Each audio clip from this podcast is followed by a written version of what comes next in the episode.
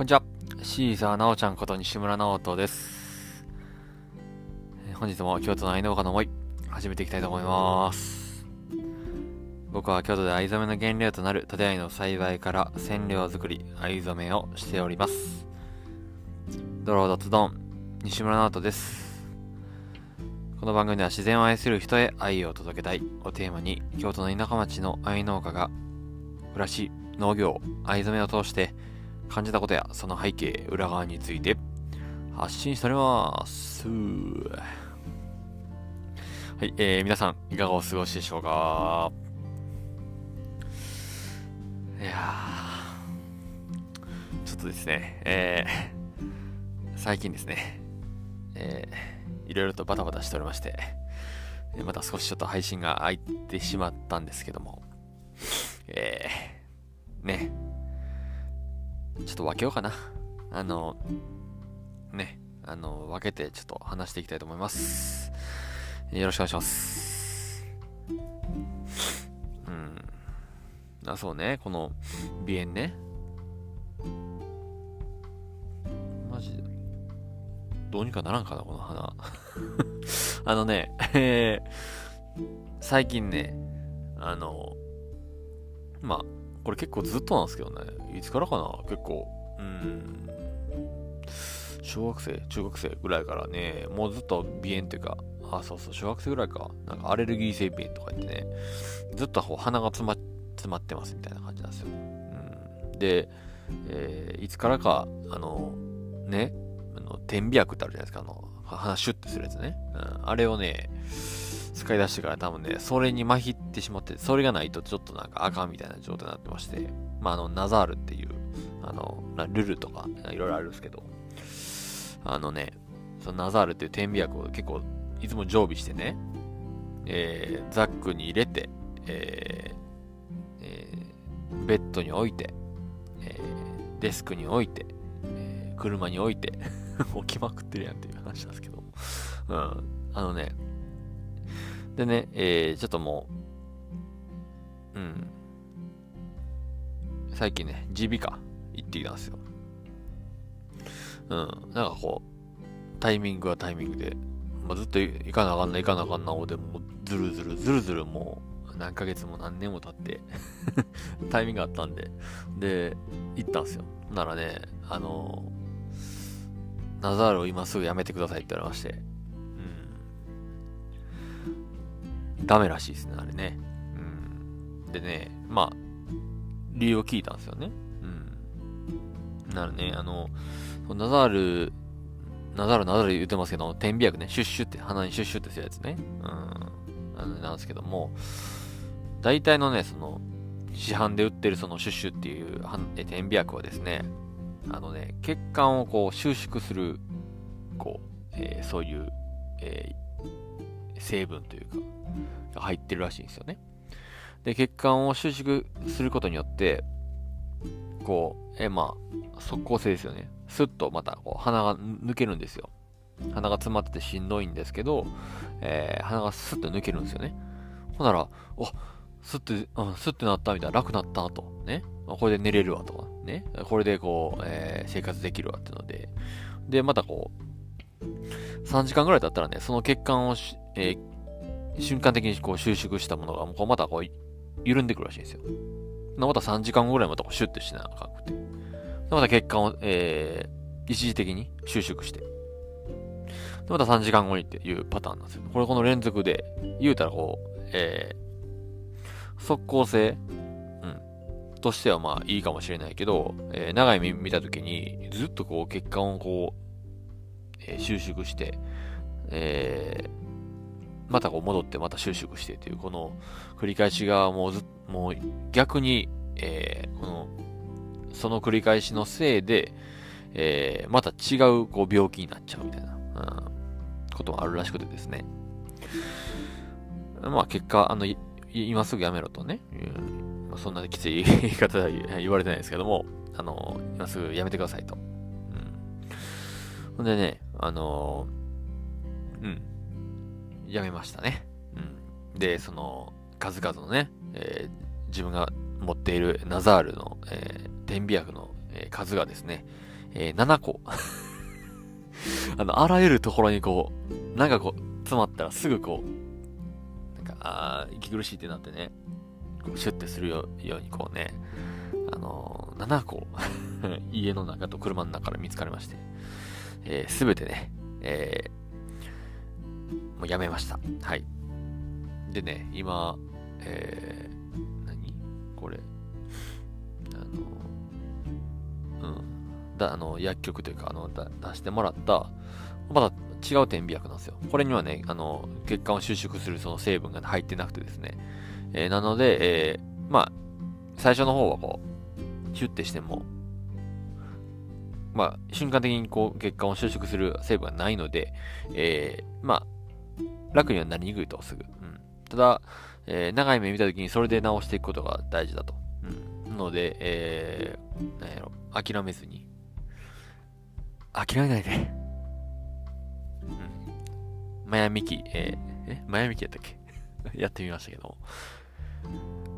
うん。そう。点鼻薬を続けてくださいと。あとなんかね、その、最初の方はこう、効いてるか効いてんかわからんみたいなね、ちょっとしんどいと思うんで、つって飲み薬をね、えー、もらって、えー、今ちょっとそれで治していこうというところでございますね。えー、なんで、鼻炎の方結構多いと思うんですよ。うん。結構自覚的にね、あの、俺、あの、僕の声は、えー、鼻炎で、え、聞き、聞き取りづらいというので、結構自覚的にネタにしてるんですけども、結構ね、えー、周りの方も鼻炎の方多いかなって思うんですけども、えー、今すぐ、えー、ナザールえー、ナザールちゃんのあの、鼻炎のね、シュッシュの薬を、えー、やめてくださいという、えー、謎のお知らせでした。はい。ためになるかな、こんな。はい。あ、そうそう。ほんでね、その、なんで耳鼻科行けたかっていうのをちょっとね、最後にあの、ちょっと、あの、うん、余談なんですけど、なんで耳鼻科行ったかって言ったらね、あのね、あの、耳、耳がね、あの、なんか、昔ななかったですか？あの、プールとか海とか入った時にね、こう、ずっとこう、耳に水入ってるみたいなあの、ゴリゴリ、ゴリゴリゴリみたいな、あの、なんか、ザーザーっていうかな、あの、なんかこう、なんか入ってんぞみたいな、あるじゃないですか。あれがね、あの、ずっと、えー、2日間ぐらいね、ずっとゴリゴリゴリになってたんですよ。いや、おかしいなと思って。で、まあ、ね、綿棒でこう、やっても、まあ、ずっとゴリゴリゴリゴリ言ってるわけなんですよ。うん。ね。で、なんや、なんやこれってなって、ちょっと調べてみたんですよ。ならなんか、えー、綿棒のしすぎで、えー、鼓膜とかその耳の中を傷つけてしまって、ほっとくとやばいみたいな。ちょっと出てきたりとかして、これちょっと言っとこうかなっていうので、耳鼻科に行ったんですよ。うん。耳鼻咽喉科ですね。うん、に行ったんですよね。近くのね。で、まあ、そのついでにちょっと花も見てもらおうって思って、その花の話になったんですけども。うん、で、耳のそのゴリゴリの話はね、原因が何かってなって、ちょっと何？あの、カメラというか、こうね、耳にこう突っ込んでもらって、中の見てみたんですよね。ならね、あのー、どうなってたかと言いますとですね、えー、あのね、髪の毛がね、一本ね、入ってたんですよ。えそれが原因でしたね。なんで、あの、1秒で、あの ピンセットで髪の毛取ってくれはりまして。あのね、あの、僕、ビビってたんがちょっと恥ずかしなったんですけども。いや、ちょっとこれ、なんか耳聞こえなくなったらどうしようとかね、なんかちょっと、うん、耳傷つけたらこれ綿棒ちょっとやめなあかなとか、ちょっと考えたんですよ。なので、ね、あの髪の毛一本入ってましたね。うん、はい。はい。えそんな余談を置いときましてですね。えー、そう、本題に入りたいと思うんですけども、えー、その前ちょっとお知らせをね、したいと思います。えー、12月18日日曜日、えー、1時からですね、え、今週の日曜ですね。うん。1時から、昼の1時からですね、え、種取りの体験イベントを、え、します。えー、15名で、えー、定員ですね、えー、してたんですけども、えー、すぐ、えー、ね、ありがたいことに、えー、埋まっちゃいまして、えー、ちょっとね、えー、増やしまして、今現在18名のご予約いただいてます。ありがとうございます。いやー、大勢ですね。最高っすね。久々の苗植え体験以来ですかね。あれ5月とかかな？うん。ぐらいにやったと思うんですけど、ね、苗を、苗のね、植え付け、植え付けをする体験っていうのをやったんですけど、その時ももう20名ぐらい集まっていただきまして、えー、それ以来の、えー、ね、うん、現在18名、えー、ご予約いただいてますね。で、一応残り2名、えー、となってます。なので、えー、なんか、もし例えば、いやー、ちょっと3人で行きたいねんけどとかね、えー、まあ、4人できたいねんけどみたいな、もしあったら、あの、お気軽に、えー、DM ください。DM ね、あの、インスタの方でメッセージくださいね。うん。えー、なんとか、えー、なんとかしますんで。はい。で、えー、もう一つですね。もう一つのお知らせですね。えー、12月の、えー、工房でのね、藍染め体験で設定してる日がありまして、えー、3日間ありますね。えー、12月21水曜、24日、えー、土曜、25日日曜日ですね。21、24、25ですね。この3日間で一応今設定してまして、えー、朝の部が、えー、9時からですね。で、昼の部が、えー、1時からですね。うん。でね、あれやったことに、えー、この3日間ですね。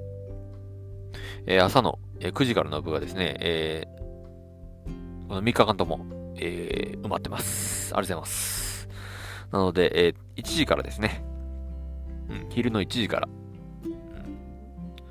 の、えー、が、えー、部が、えー、3日間とも空いてますので、えー、12月21と24、25ですね、の、えー、1時からの部は空いてますんで、えー、よかったら、えー、ね、ああ、そうやね、あの、染めるもん、何染めたらいいかとか、えー、なんかちょっと、これってどんな感じで染まるとか、これって染まる染まらへんとか、えー、これって何色なんのかとか、なんかね、あのー、ございましたら、うん、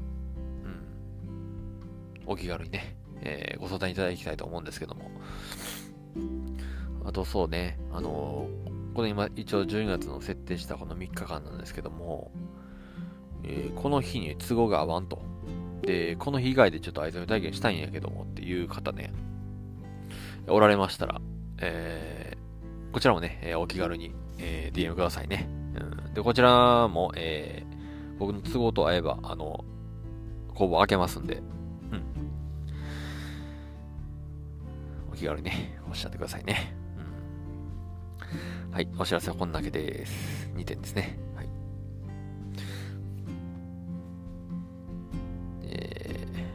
そうね、今、だいたいね、えー、7月、8月、9月で、えー、刈り取りですね、えー、葉っぱを栽培して、で、それを乾燥場にしますね。うん、乾燥させて、で、葉っぱだけを、えー、いっぱい貯めていくと。で、その葉っぱを、えー、10月からですね、えー、それを出してきて、えー、栽培した葉っぱを全部出してきて、で、えー、それに水をかけてですね、適量の水をかけて、えー、混ぜて、で、山にして、えー、発酵させる作業っていうのは始まるんですけども、発酵ですよ。日本。日本はもう発酵文化ですからね。もう味噌、醤油、えー、お酒、ね、いろいろありますけども、納豆もそうか。うん。ね、発酵ですよ。うん。でね、えー、その 10, 10月からえー、染料作りが、発酵させるっていう染料作りが始まるんですけども。で、このね、染料作りもね、えー、染料の名前がね、あの、すくもっていう染料なんですね。すくもです。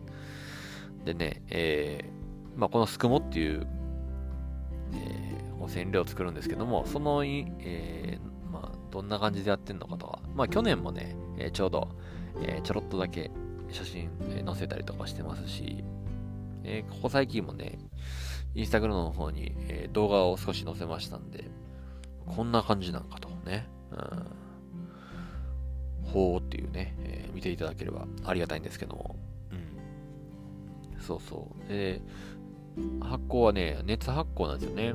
あの、熱持つんですよ。うん。えー、なんで、えー、そうやな。まあ、最初、4、50, 度から、えー、マックスとか75度とかかな。うん、めっちゃ熱なるんですよ。うん。熱を持つっていうね。うん。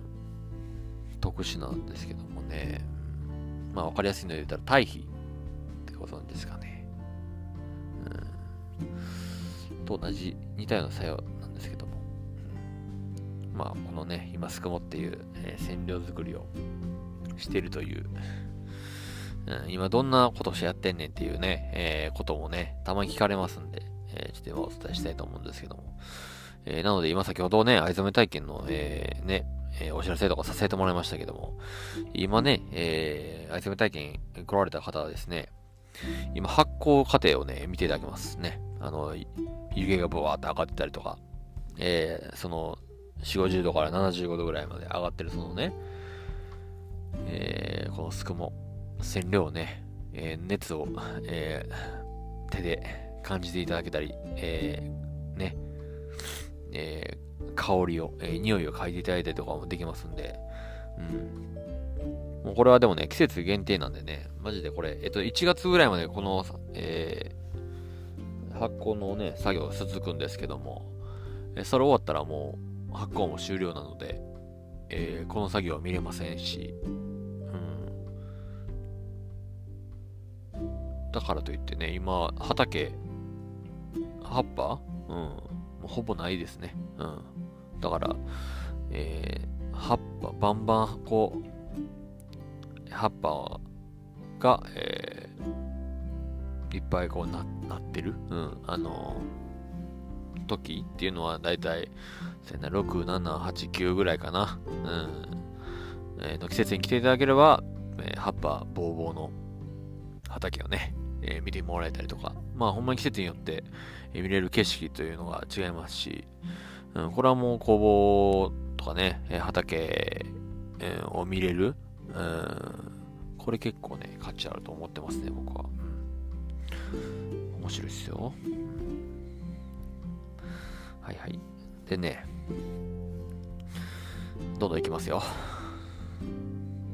何喋ろうとしたっけな。えー、そうそう。ね。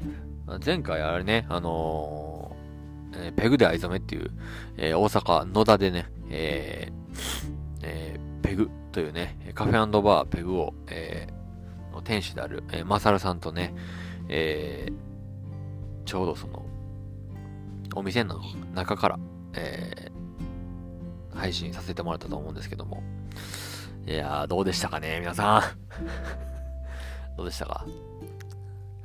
えー、うん、そうそうね、12月3日4日か、うん、の、えー、土日で、えー、開催した藍染め体験イベントなんですけども、うん、いやー、あの、お越しいただいた方、えー、ありがとうございました。で、その前回でね、えー、対談、初めてこう対談したんですね。うん。なんか普段こうね、いつも、今もそうですけども、これ一人でずっと喋ってんですよね。うんと違ってね、やっぱこう、人とやっぱ喋るっていうのはやっぱおもろいっすね、やっぱ。うん。なんかこう、なんか、わかんないですけど、こう、話してる中でこう、なんや。こうまた、いい意味でこう、道がこう、それる。うん。こうまた発展していくみたいなところで言うとね、こう一人の時ってもうあんまないんですよね、こうなんか。うん。なんか、ね、まと、ど、まるというか、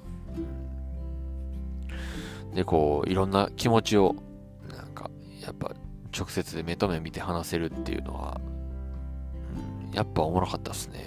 初めてやってみましたけども。どうでしたか？これ、あの、ね、お劇の、方、どうですか？めっちゃ聞くやんっていう。うん。あのね、なんか、どうやろ？いいつも僕が喋ってる、一人で喋ってる時と比べて、まあ、より多分、なんでしょうね。砕けてたというか、あ、普段こんな感じなんや、みたいな。うん、お分かりいただけたと思うんですけどもね。なんせあの、あの日はね、もう疲れすぎて、いや、楽しすぎてね、もうなんか、あのテンションバグってましたね ちょっと一回聞き直してみたんですよ。あのね、なんかおかしいっすね まあなんかそういう、うん、あのー、ね。あの、まさるさんと僕、もうちょっと、知っていただけたら と思って、えー、これ普段やっぱあの、インスタグラムとか、ね、写真上とか、えー、文字ではこう、なかなかこう出ない、えー、人となりというか、あ、こんな感じな、みたいな。うん、っていうのをね、えー、おもろいかな思って、そのままもう何のカッタもなしに、もうそのままもう、はい、聞いていただいたんですけども。いや、おもろかったっすね。いや、松原さん、えー、改めてありがとうございます。えー、今、聞いていただいてますよね。うん。いやー、松原さんも忙しい。もう休みないからね、松原さんもね。で、あの、松原さんも寝てくださいね。うん。休んでくださいね、本当に。うん。うん。やばかったな。うん、まあ、あの、ハイカの方がね、えー、多いということで、やっぱり手拭いを染められる方が、えー、多くてですね。えー、もちろんえ、同じこう、え、白生地のね、えー、手拭い1枚なんですけども、あの、それぞれこう、この色にしたい、この柄にしたい、こんなんしてみたらどうやろうとかね、えそういうのがこう、え、だから同じ、ね、ものは絶対できないので、いや、それをこう、えー、見させてもらうっていう、えー、ね、こうレクチャー、その、こうえー、もしながらですね、いや楽しかったですね。で、あの、手拭い以外にも、あの、マルシェバッグっていう、えー、エコバッグですね。大きめのエコバッグの生地も分厚めの、野菜とかもこうバンバン入れれるような、えでかいバッグなんですけども、それをされる方も結構多かったですね。それを藍染めされる方ね、多かったですね。うん、手拭いマルシバッグね。ね以外にもね、あの、持ち込み今回可能にしてたので、うん、そうだな、えー、シャツ、うん、白シャツを染めたりとか、あとはね、そう、あの、ウールのニットキャップとかありましたね。あのね、あの、それもね、からし色って言ったらわかるですかね。ちょっと黄色、マスタードみたいな色ですね。うん。うん、からし色の、えー、ニットキャップを藍染め。えー、どんな色になるんでしょうか。ね。えー、まあ単純に考えたら、こう、黄色に青を足していくって感じですね。絵の具で言う。ね。うん。ちょっと、どんな色か想像できますか？うん。で、それもね、こう、こう何回染めってこう、えー、1回染め、2回染め、3回染めってしていくごとに、こう、どんどん、えー、青みがプラスされていくわけなので、ね、えー、からし色の、えー、ニットキャップがあります。えー、藍染めします。1回染めやったらね、ま、少しこう、黄色に青を足した感じなので、まあ、まだこう、黄色みが強い、こう、ちょっと緑かな、みたいな色です。ね。うん。でね、えー、2回、3回、4回っていけばね、こう、どんどんどんどんこう、青、青が乗っていくわけなんで、えー、青寄りの緑みたいな感じになってくるんですよね。うん、で、それをね、こう、えー、一番こう好きなタイミングで、うん、そ染められる方がね、今のこの色が一番いいっていうところでもう染めるのをストップしてね。うん、で、こう、仕上げるっていう、完成させるっていうね。あれおもろかったっすね。うん、なんかこう、白とかきなりだけじゃなくて、やっぱこう、色付きのもの、っていう,、え、いうのが、なんか新鮮で、うん、おもろかったですね。あとは、あの、革の財布とか。うん。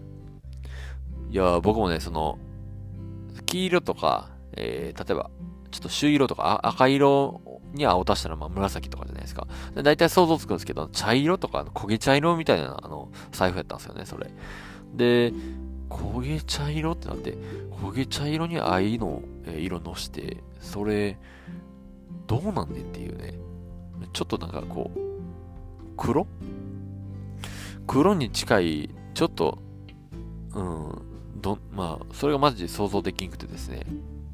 で、大体まあ、お伝えして、え、これそれでもこう、今、え、12年使ってたかな、確か。あの 革の、え、財布なんですけども。12年使ってた財布をね、で、ちょっと、ね、だいぶこう、当たりとか、うん、エイジングがかかって、ええ感じにこう、柔らかくなって、ね、色もこう、ね、ちょっと変わってきた革の財布をですね、で、アイテムされたんですよ。うん、いや、おもろかったっす。めっちゃ綺麗に染まってね。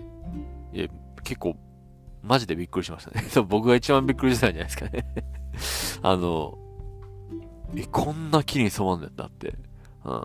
でね、これ見たい方はね、あの、えー、カフェバーペグですね、大阪野田のね、カフェバーペグにね、えー、よく出現されます、あの、トシさんっていうね、うん、ハイカー、えー、いるんですけども、いや、おもろいね、えー、いじりがいのある、えー、メンズなんですけども、トシさんがそれやったんですよ。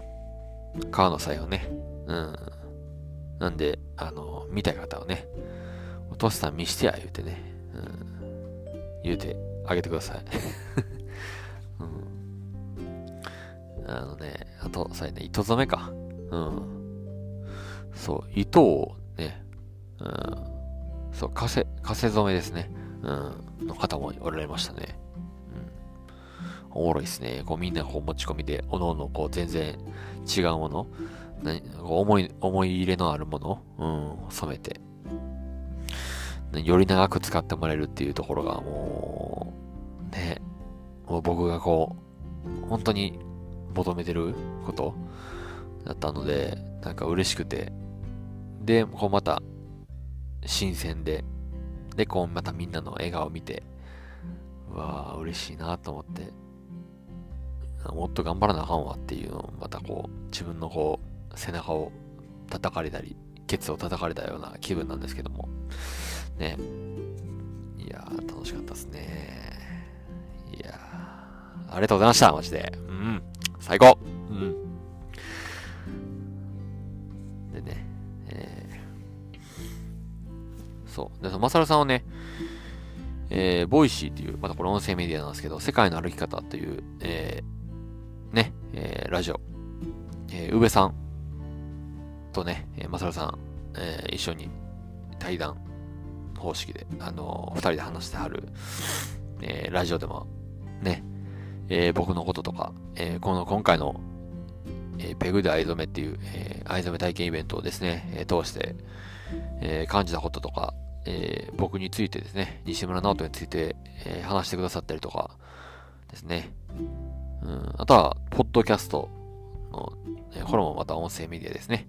えー、地図にない道という、えー、番組で、これもマサルさん一人でやられてるんですけども、そこでもね、僕のことをね、熱く、えー、話していただきまして、ほんまありがとうございます。嬉しいですね。なんか、うん、リンゴ農家のね、長野県のリンゴ農家の宮下直也さんもそうなんですけども、うん、嬉しいですね。なんか僕のことを結構お話しいただいてまして、うん、嬉しい、ほんまに。なんか、あ、愛してくださってますね、本当に。愛を感じますわ。うん。って言って、この人ら、もう今年 あ、今年あったんですけどね。まだ1年経ってないですけどもね。うん、いや、ここからが怖いぐらいに どんどんこう、面白くなっていく、ね、人間性、人間関係ですね。うん。楽しみにしてますよ。う はい、ちょっとテンションおかしくなりましたけども、はい。うん。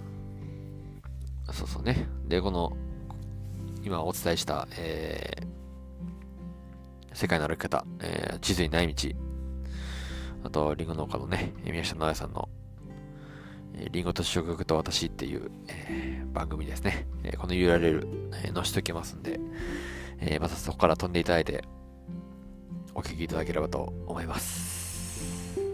はい。うん。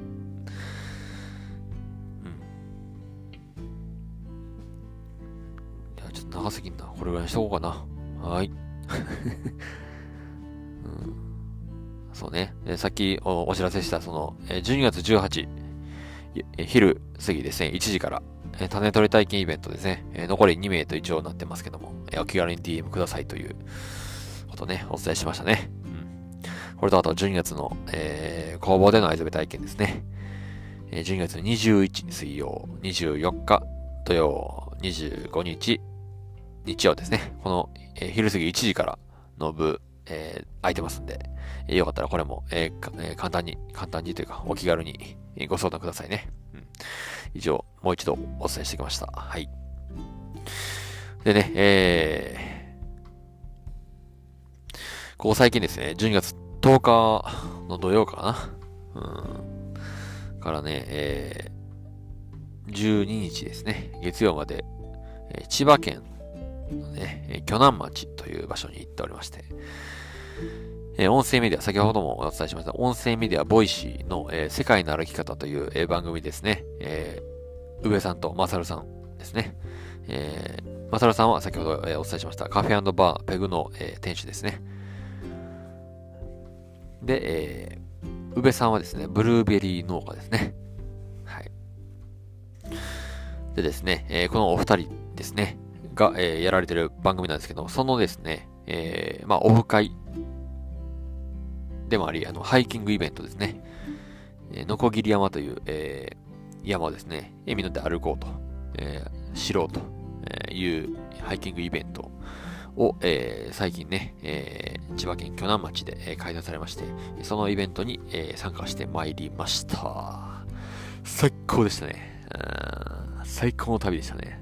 うんえ金曜の夜から出発して、うん、っていう話は、えー、ちょっとね、次回 お話ししたいと思いますね。うん、で、この、えー、次回のね、えー、いつやな、いつやねっていう話になるので、えー、12月19の月曜日の朝一に、ちょっと公開したいと思いますんで、えー、お楽しみということで、ね、いつも長すぎるんで、ちょっと、えー、ここら辺で切りたいと思います。はい。はい。えー、じゃあね、えー、最後まで聞いていただきありがとうございます。えー、それでは皆さん、えー、素敵な日々をお過ごしください。えー、さよなら。バイバイ。